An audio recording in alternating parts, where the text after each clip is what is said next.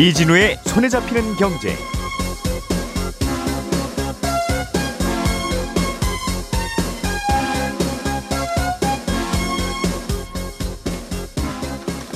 안녕하십니까 이진우입니다.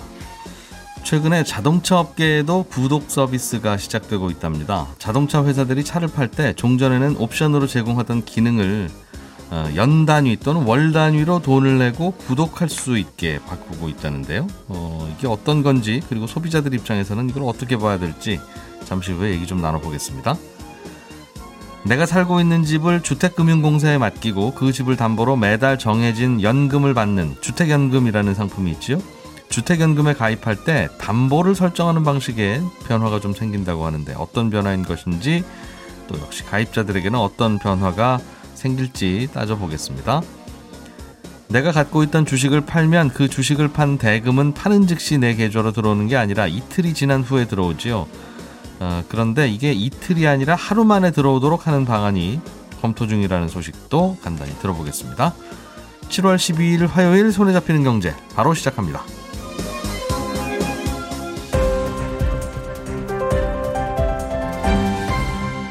이진우의 손에 잡히는 경제. 네, 하루의 중요한 경제 뉴스를 정리하는 짧지만 소중하고 경건한 시간. 오늘도 김현우 소장, 박세훈 작가, 한국경제신문 나수지 기자 이렇게 세 분과 함께 하겠습니다. 어서 오십시오. 네, 안녕하세요. 네, 네 나수지 기자님. 네. 자동차 판매사들의 영업 방식이 달라지고 있다. 네. 옵션을 구독한다는 건데 뭐 예를 들면 요즘 다 이게 뭐 기본이긴 합니다만 파워 핸들 쓰려면 한 달에 3만 원 뭐 이런 겁니까? 네 네 그런 겁니다. 아 처음에 한 50만 원 내면 주는 거 이런 게 아니라 네. 설명을 그러니까, 좀 해 주세요. 그러니까 우리가 차 살 때는 어떤 차 사고 싶은지 모델 고르고 지금은 거기 옵션 뭐 넣을지 골라 가지고 예, 기본 모델 가격에 옵션 추가한 만큼 돈 내고 그러면 그냥 완전히 내 차가 되는 거잖아요. 그렇죠. 근데 옵션 구독이라는 거는 일단 차를 사고 그 다음에 옵션을 구독할지 말지 선택하는 겁니다. 음, 그러니까 대표적으로 예를 들면 테슬라가 원래는 차를 살 때 이 옵션으로 900만 원 줘야 되는 자율주행 기능이 있는데요. 네, 요거를 작년부터 월에 한 22만 원 정도 내고 이용을 하고 음, 그 대신 언제든 해지할 수 있도록 구독 모델로 바꿨고요. 물론 네. 900만 원 주고 그냥 처음부터 사도 되고 하지만 음. 구독도 할 수 있도록 바꾼 거고요. 예, 그 벤츠 같은 경우에 유럽 지역에서 뒷바퀴 각도를 더 많이 회전할 수 있는 거 요거를 옵션으로 넣습니다. 음, 그러니까 원래는 뒷바퀴가 4.5도까지만 기본 사양은 그렇게 돌아가는데 네, 요거를 옵션을 넣으면 구독하면 최대 10도까지 뒷바퀴가 돌아갈 수 있대요. 그러면 음. 좁은 공간에서 또 차를 잘 돌릴 수 있게 되는 아하 그런 기능이 있는데 그거 장착하면 뭐 예를 들면 100만 원이 비쌉니다라고 음. 하면 뭐 살 수도 있고 뭐 안 살 수도 있고 그런 건데 네. 이게 뭐 한 달에 얼마, 1년에 네, 그렇죠. 얼마 이런 식으로 내면 준다. 네. 그- 그 음. 기간 동안만 어 마치 우리가 넷플릭스에서 뭐 하나 이렇게 빌려서 보듯이 예. 네, 그렇게 구독을 할 수 있다라는 거고. 잠깐만요, 기자님. 네. 그러면 내가 이걸 샀어요. 네, 네. 한 달에 뭐 예를 들면 10만 원 주고 샀다. 어. 두달 써보니까 싼- 쓸 일이 별로 없어요. 네. 어, 처음에 그냥 처음에 장착할 때는 뭐 100만 원인데 음. 한 달에 10만 원 내고 구독하라고 해서 샀더니 별로 수- 소- 소용이 없거나 이 돈을 여기다 쓰는 건 아닌 것 같아요. 그러면 다음 달부터 안 씁니다. 그러면 네. 뒷바퀴가 많이 돌아가는 그 기능을 해주던 부품을 자동차 회사가 와서 떼어갑니까? 그렇진 않고요. 요거를 소프트웨어로 제어를 하는 겁니다. 그러니까 지금 자동차는 아. 우리가 어 자동차 회사에서 뭔가를 연결해서 지시할 수 있는 것들이 없는데 예. 이제 새로 나오는 자동차들은 그 오버더에어 OTA라고 해서 네. 그냥 어 와이파이 마치 와이파이로 핸드폰이나 아. 뭐 전자기기를 작동하는 것처럼 예. 어 그렇게 자동차도 자동차 회사들이 소프트웨어를 통해서 제어를 할 수가 있게 되는 거죠. 아, 그럼 직접 안 오고 내 차를 조정해서 네, 소프트웨어를 조종해서 아, 어 구독을 했을 때는 돈을 냈을 때는 그 소프트웨어를 작동하고. 가능하게 하고 어, 그럼 한 달에 5천 원 안 내면 어, 오늘 왜 라디오가 안 나와? 그러면 그럼 안, 되고 낸 거예요? 네, 와, 안 되는 그래요? 거고. 해킹도 네. 가능하겠네요. 그게 이제 자율주행 시대 어이 야. 문제가 될 텐데. 네. 또 어떤 기능이 그럼 이런 식으로 구독 구독식입니까? 네, 최근에는 사실은 가장 이슈가 됐던 게 BMW가 그 새로운 고대, 구독 모델을 내놨는데 이 하반기부터 나오는 신차들은 자동차 시트에 이 겨울에 엉덩이 따뜻해지는 거 있잖아요. 네. 요거 월 24,000원. 못 듣다. 핸들 잡았을 때 따뜻해지는 아니 거 아니 월 아니 아니. 아니 이- 13,000원. 이거는 이거는 이거는 굉장히 중요한 기능인데. 이거는 11월, 12월, 1월, 2월만 구독하면 되잖아요. 그렇죠. 어, 이게 싸겠는데요, 그러면? 그렇게 보면 소비자들한테도 좋은 걸 수도 있습니다. 네, 그러니까 아. 정말 말씀하신 대로 3개월만 돈, 그러니까 지, 지금까지는 아예 돈 내고 이거를 완전히 사야 됐는데, 네. 요거를 한 3개월만 구독한다고 보면 음. 또 소비자들한테 좋은 걸 야, 수도 있고. 요거는 매일매일로 하면 어차피 조수석에는 나는 안 타니까 예. 손님 있을 때만 잠깐 구독해서 하루 쓰고 바- 반납하고 근데 그렇긴 한데 어차피 그렇게도 차를 살 가능하겠네요. 예. 때그 옵션이 돈이 포함돼서 차값에 포함돼서 나오잖아요. 예를 들어 그 네. 옵션이 100만 원인 건 네. 하드웨어 값을 사야 되는 거고. 아, 이걸 또 월 구독으로 가능하게 하려면 밑에 열선은 깔아놔야 되니까 그렇죠. 이미 아, 돈은 들어가는 거고 기본적으로 그걸 돈은 들어가고 네. 또 그거를 그 스위치 켜주는데도 돈 받겠다. 그렇습니다. 알겠습니다. 근데 사실 그 부분, 않네요. 네, 근데 예. 사실 그 부분은 조금 논쟁이 있을 수 있는 게, 음, 그 자동차 회사 입장에서는 왜 지금도 그렇잖아요. 그러니까 왜 옵션이 있는 거 없는 거를 여러 개를 라인을 돌려가지고 생산하는 것보다 그냥 네. 옵션 있는 거를 자동차 회사들은 쭉 생산한 다음에 네. 거기서 옵션 없는 거 지금도 이제 일부 자동차 회사들은 그렇게 하는 게 더 싸기 때문에 그렇게 하는 경우도 있거든요. 음, 그러니까 그 자동차 값이 진짜 비싸질지는 한번 따져봐야 되는 문제긴 합니다. 그렇군요. 네. 네, 그래서 뭐 BMW 보면 이런 거 많습니다. 자, 마주오는 차 있으면 상향등 자동으로 끄는 기능 뭐월 11,000원, 블랙박스 아. 15,000원, 뭐 이런 식으로. 요거를 월에도 할 수 있고 3개월, 6개월, 1년 단위로도 할 수 있고 음, 뭐 아예 영구적으로 살 수도 있고요. 그래서 요게 며칠 전에 홈페이지를 통해서 공개가 됐는데 네. 굉장히 반발이 심하다 보니 아직 한국에서는 아니고 좀 다른 나라에서 신차 대상으로 해보려고 한다. 네. 네, 아까 그 핸- 뒷바퀴 돌아가는 거 요것도 한국에서는 아니고 유럽에서 이렇게 하고 있습니다. 음, 그렇군요. 자동차 회사들은 수익성을 높이기 위해서 네, 그런 거겠죠? 음, 네. 일종의 레- 렌탈인데 정수기처럼. 음, 그렇습니다. 그러니까 예. 이제는 어, 자동차 회사들의 수익 구조가 완전히 달라지는 거죠. 그러니까 네. 예전에는 차를 빨고 끝이었는데 이제는 구독 모델은 현금이 회사로 꾸준히 들어올 수 있게 되고 음, 또 소프트웨어로 옵션을 제공할 수 있다는 게 이게 소프트웨어를 업그레이드해서 기능을 더 좋게 만들 수 있다는 의미이기도 합니다. 예. 그러니까 기존에는 자동차 사업이 한 번 사면 업데이트 안 되는 스마트폰 기계 요거를 사는 거랑 비슷했으면 이제는 스마트폰을 파는데 거기에서 소프트웨어 계속 업데이트 해주면서 요걸로 돈을 버는 사업 이렇게 바뀌고 있는 거죠. 그걸 원격으로 조정할 수 있다는 게 신기하네요. 네, 그렇습니다. 달아놓을 건 다 달아놓고 원격으로 끄는 거겠죠, 그죠? 그렇죠. 야- 얄밉게. 기왕 달아놨으면 그냥 켜줘도 큰 돈 안 들 텐데. 어. 그러면 또 소비자들이 돈을 안 내시니까 음, 일부러. 끄는 수고를 하는 뭐 네, 그런 그런, 그런. 방식인 네. 것 같아요. 뭐 소비자들 입장에서 아, 네, 소비자들 입장에서는 이게 저렴해지나 모르겠습니다. 결국은 다 달아놓고 다 달아놓으니까 차값이 싸지지는 않을 거고 음, 네. 돈을 안 내면 원격으로 끄겠다는 거잖아요. 그 말을 바꿔놓으면 결국 그건데 예를 들면 좌석에 말씀하셨던 열선은 안 깔아놓으면 안 되니까 다 깔아놓을 거니까 그쵸. 그렇겠죠. 그러면 웬만한 차는 그냥 다 켜지는데 그 차는 억지로 꺼놓고 그렇죠. 돈 한 달에 12,000원 내시면 저희가 원격으로 켜드립니다. 켜드립니다. 네. 이거 하는 거니까 그렇습니다. 어, 기본적으로 차값이 매우 싸진 상태에서 옵션을 더한다는 개념까지도 안 갈 것 같고 차값은 음, 그대로고 옵션만 하나도 없는 네, 뭐 그런 개념이 될 수도 음, 그럴 수도 있는데 있겠네요. 예. 소비자 입장에서 굳이 따져보면 말씀하신 대로 그 왜 예를 들어 열선 같은 거 1년짜리 다 안 하고 네. 잠깐 쓸 수도 있으니까 뭐 경험을 해본다는 측면에서 괜찮을 수도 있고 음. 오히려 절약이 될 수도 있고 또 네. 옵션 같은 거 이런 거 뒷바퀴가 돌아간다는 게 얼마나 좋은 거야. 음. 잘 모를 때 그냥 처음에 선택 안 하고 뭐 한 달 구독해보고 별로면 취소하고 이런 것도 가능하고 네. 또 소프트웨어가 업데이트 되면 어, 차 기능이 좋아지는 셈이니까 음. 지금은 오래된 차가 한 번 타면 계속 낡아가는데 물론 네. 이제 하드웨어는 낡아가겠지만 소프트웨어를 어, 계속 업데이트 해주면 또 음. 소프트웨어만큼은 새 차와 큰 차이가 나지 않아서 좀 오래 타게 될 수도 있고 예. 이런 게 장점이 될 수 있는데 아직까지는 긍정적인 반응보다는 아무래도 음. 어, 반감을 가지는 소비자들이 많은 것도 사실입니다. 그러니까 아마 이거 비싼 옵션 신청하고 난 다음에 어. 한 두어 달 써보고 저 이거 안 쓸랍니다 라고 고객센터에 전화하면 네. 고객님 그거 한 달에 8만 원짜리인데요. 저희가 다른 데는 말씀하지 마시고요. 저희가 2만 2천 원에 해드릴게요. 어떻게 괜찮으세요? 이런 식으로 끝까지 아마 그럴 가능성이 8천 원까지. 내려갈 겁니다. 네. 자동차 회사 입장에서는 어차피 달아놓은 기능 네. 스위치 올리고 나- 내리는 걸 텐데 뭐 단돈 2천 원이라도 내시면 그냥 켜드리는 게 낫죠. 네, 그럴- 비밀만 지켜주면. 그런 가능성도 아니 그리고 지금 사실 넷플릭스 같은 것도 해지하려고 하면 갑자기 몇 개월만 공짜로 더 이벤트. 써보시고 이렇게 하잖아요. 그렇게 가, 될 가능성도 있겠죠. 또 중고로 팔 때는 해지하고 팔아야겠네요.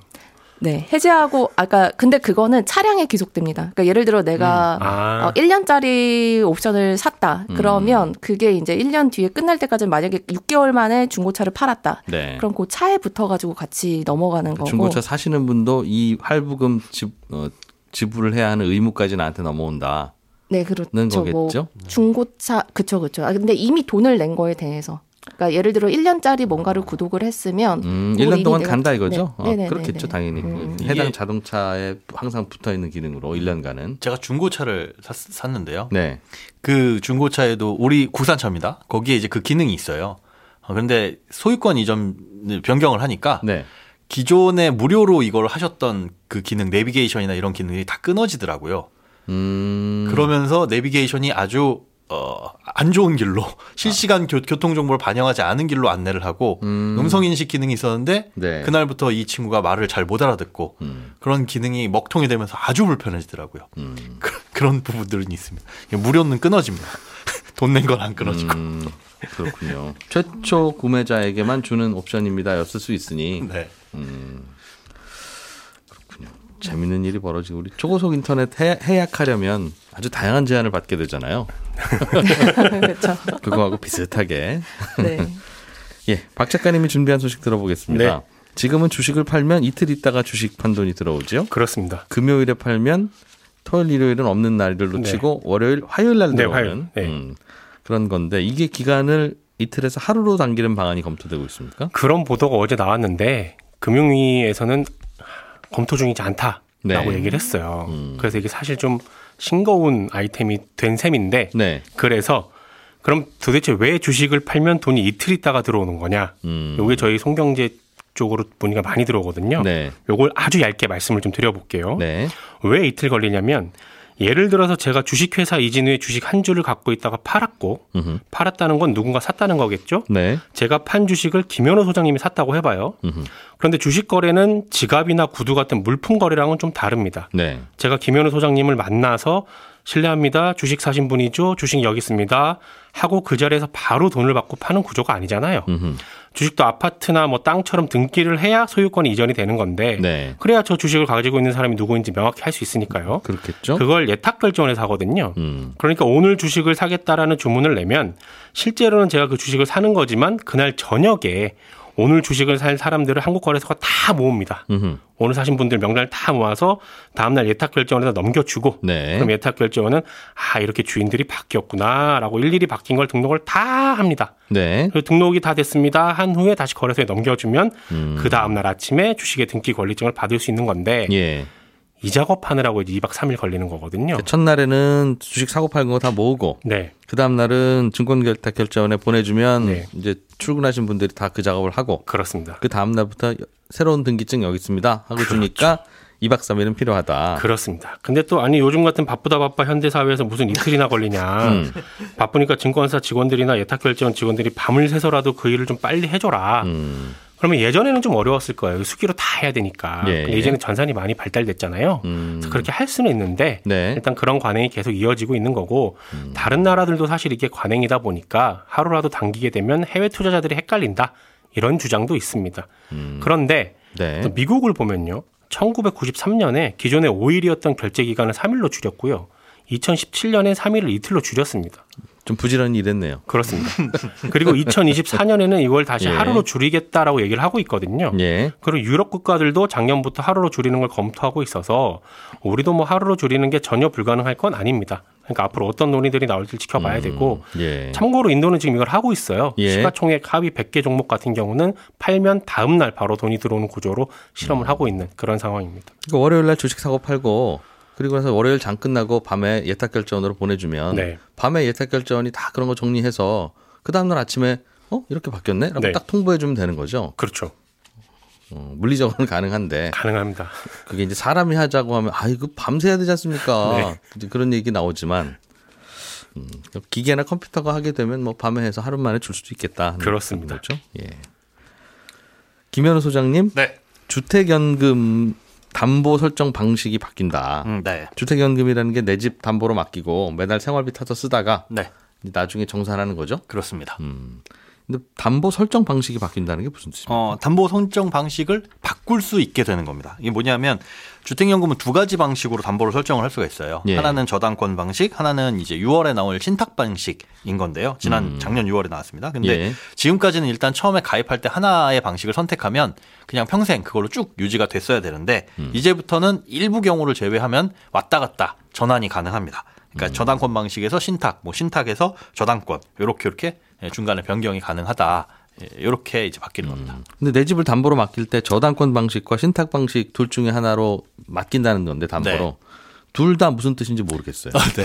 일단 저당권 방식 같은 경우에는 예. 일반 주택담보대출하고 구조가 동일합니다. 그러니까 소유권은 나의 나에게 음, 있고 가, 네. 가입자에게 있고 예. 그리고 어, 주택금융공사가 그 집에 대해서 근저당권을 설정한 다음에 이제 연금을 음. 대출을 연금처럼 주는 거죠. 은행에서 담보 잡듯이 하는 거. 맞습니다. 네. 신탁 방식은 뭐냐면 요건 조금 은행에서 대출 받을 때는 생소하기는 하지만 예. 가입자가 아예 주택의 소유권을 넘겨버립니다.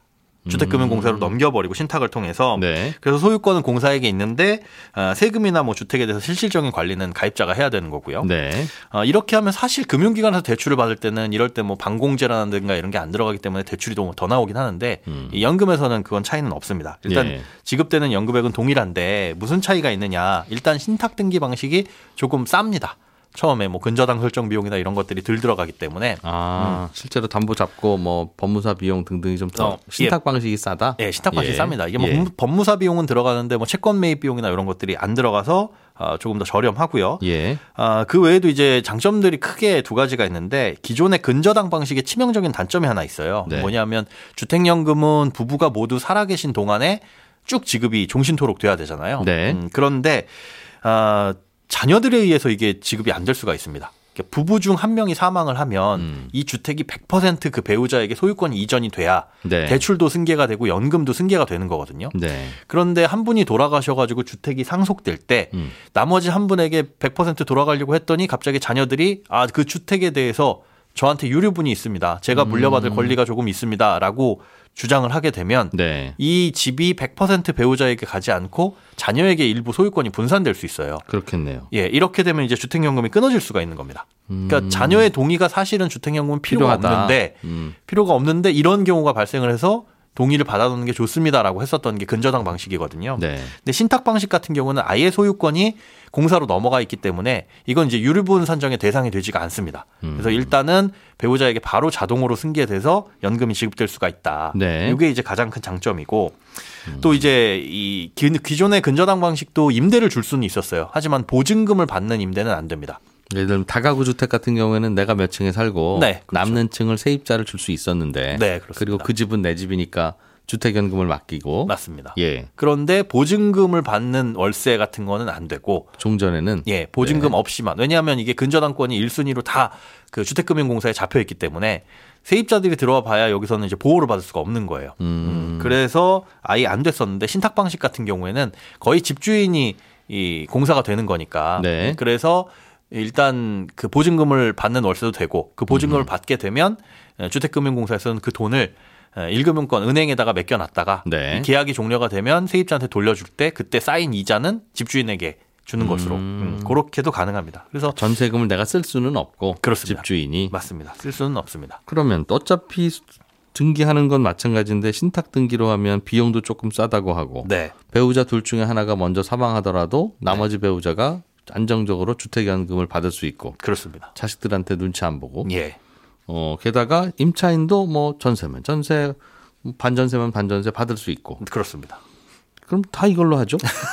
단점이 뭐예요? 어, 단점이 있기는 한데 불편한 게 있지만 해소가 가능해요. 그래서 아마 이걸로 다들 하실 것 같습니다. 예. 일단 먼저 부부가 모두 사망한 다음에 이 그래도 소유권이 공사에 있거든요. 예. 그러다 보니까 이것저것 정리하고 뭐 자녀 재산 상속인에게 주고 뭐 이런데 시간이 걸립니다. 근데 그 시간이 걸리는 게 근저당 방식은 뭐 바로 신청하면 그날 청산이 되는데 요거는 길면은 한 2주 정도의 시간이 필요하다는 거. 그래서 이거야 뭐 기다리면 그만이죠. 그렇습니다. 예. 이거 기다리면 그만이고 하나의 문제점이 이제 연금 받고 있는 중에 네. 이 집이 재건축이나 재개발이 될 수 있잖아요. 네. 음, 그런 상황에서 문제가 될 수가 있는 게 음. 소유권이 나한테 없다 보니까 네.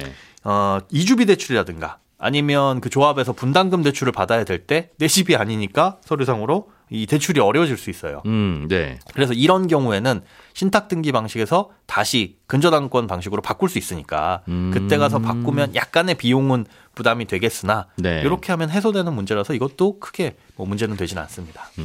그럼 이번에 바뀌는 제도가 이렇게 왔다 갔다를 가능하게 한다. 그렇습니다. 음, 신탁 갔다. 방식이 좋아서 하셨다가 혹시 재개발이나 재건축이 되면 어, 이런저런 소유권 내지는 권리를 주장해야 될 일이 있으니 그렇습니다. 그럴 때는 바꿀 수 있다. 예.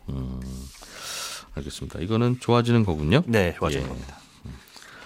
박 작가님이 준비한 소식 하나 더 들어보겠습니다. 네. 러시아에서 독일로 가는 가스관이 있죠. 네. 어, 그 가스관에 부품을 두고 독일과 우크라이나 사이가 안 좋아졌다. 네. 이게 무슨 얘기입니까? 최근에 러시아가 자기네가 독일로 보내는 가스의 양을 평소 대비 40% 가까이 줄였거든요. 예. 그랬더니 유럽이랑 미국이 지금 가스 가지고 보복하는 거냐 음. 마구 몰아붙였습니다. 네. 그러니까 러시아가 아니 그게 아니라 가스관에 들어가는 중요 부품이 있는데 고장이 네. 나서 수리를 맡겼다. 음. 캐나다 업체가 고치고 나서 준다더니 안 주고 있다. 네. 그래서 우리가 지금 가스가 못 돌리는 거다. 부품만 돌려받으면 바로 가스 공급할 거다라고 했거든요. 음, 네. 그랬더니 우크라이나 정부가 캐나다 정부한테 그거 돌려주면 안 된다. 안 돌려줘야 러시아를 제재할 수 있다. 이렇게 강하게 요구를 했어요. 아, 진짜 중요한 부품인가 봐요. 터빈이거든요. 못 네. 돌리는 겁니다. 그러니까 우크라이나 입장에서는 그럴 수 있잖아요. 러시아한테 돌려주지 말라고. 돌려주면 러시아가 가스를 많이 또 팔 수 있게 될 그러니까요. 거고. 그리고 예. 러시아를 제재하기로 한 국제사회 입장에서도 안 돌려주는 게 맞습니다. 네. 제재하기로 했으니까요. 음, 그런데 우크라이나 이런 요구를 두고 러시아가 화를 낸 게 아니라 독일이 화를 냈어요. 캐나다가 부품 안 돌려주면 러시아가 우리한테 가스 안 주고 가스 없으면 우리 겨울에 많이 힘들다. 음. 그러니까 빨리 돌려줘라. 불똥이 독일에 튀는데 네. 너희들은 다 가스 있잖냐? 우리는 러시아에서 가스 안 주면 없다. 그렇습니다. 러시아 제재를 외치고는 있지만 가스가 없으면 겨울에 많이 힘든 독일의 네. 입장이 반영이 된 거죠. 그래서 결국 캐나다가 부품을 러시아에 돌려주는 걸로 어제 결론이 났는데 음, 우크라이나 입장에서는 굉장히 서운한 겁니다. 네. 앞에서는 러시아를 제재하자고 강하게 얘기를 하면서 정작 자기들이 손해 보는 건 안 하겠다라는 거니까 음, 굉장히 서운할 수밖에 없죠. 그래서 독일하고 캐나다 정부에 공식적으로 예. 서운합니다라는 입장을 내놓기도 했습니다. 그렇군요. 야, 이거 독일 보고 뭐라고 할 수도 없고. 네. 독일 보고 뭐라고 하려면 독일의 추운 겨울 날 때 그 뭐라고 하는 사람이 가스 보내줘야죠, 그러면. 네, 같이 추워야지 같이 제재를 하지. 그러니까 또 그게 독일의 입장이고. 그렇습니다. 음, 거참.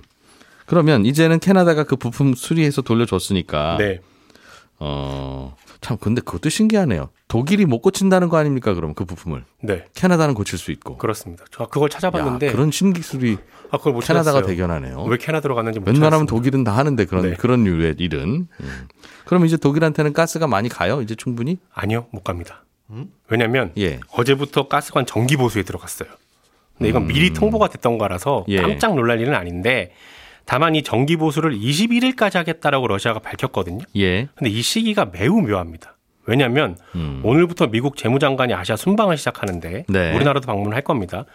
눈여겨봐야 할 점은 뭐냐면 재무장관이 순방의 목적으로 러시아 원유 가격 상한제를 순방 국가들에게 설득시키는 거다라고 음. 했다는 점이거든요. 러시아 원유를 이 가격 이상은 절대 사지 그렇죠. 말자. 소비자 담합을 하자. 그렇습니다. 예. 그러면 러시아 입장에서는 위협이 되는 겁니다. 그렇겠죠? 그러면 계속 가격 상한제 얘기할 거야? 그럼 우리 가스관 안 연다, 잠궈버린다, 어. 라고 나올 수가 있는 겁니다. 보수하다가 여기 저 상처 발견했네. 그렇습니다. 이거 한 열흘 또 고쳐야 되겠습니다. 그래서 만약의 사태에 대비해서 독일과 프랑스가 어제 비상체제에 돌입한다고 하는데 어떻게 될지는 잘 모르겠습니다. 그렇군요. 우리가 알던 사실 그 너머를 날카롭게 들여다봅니다. 평일 아침 7시 5분 김종배의 시선 집중.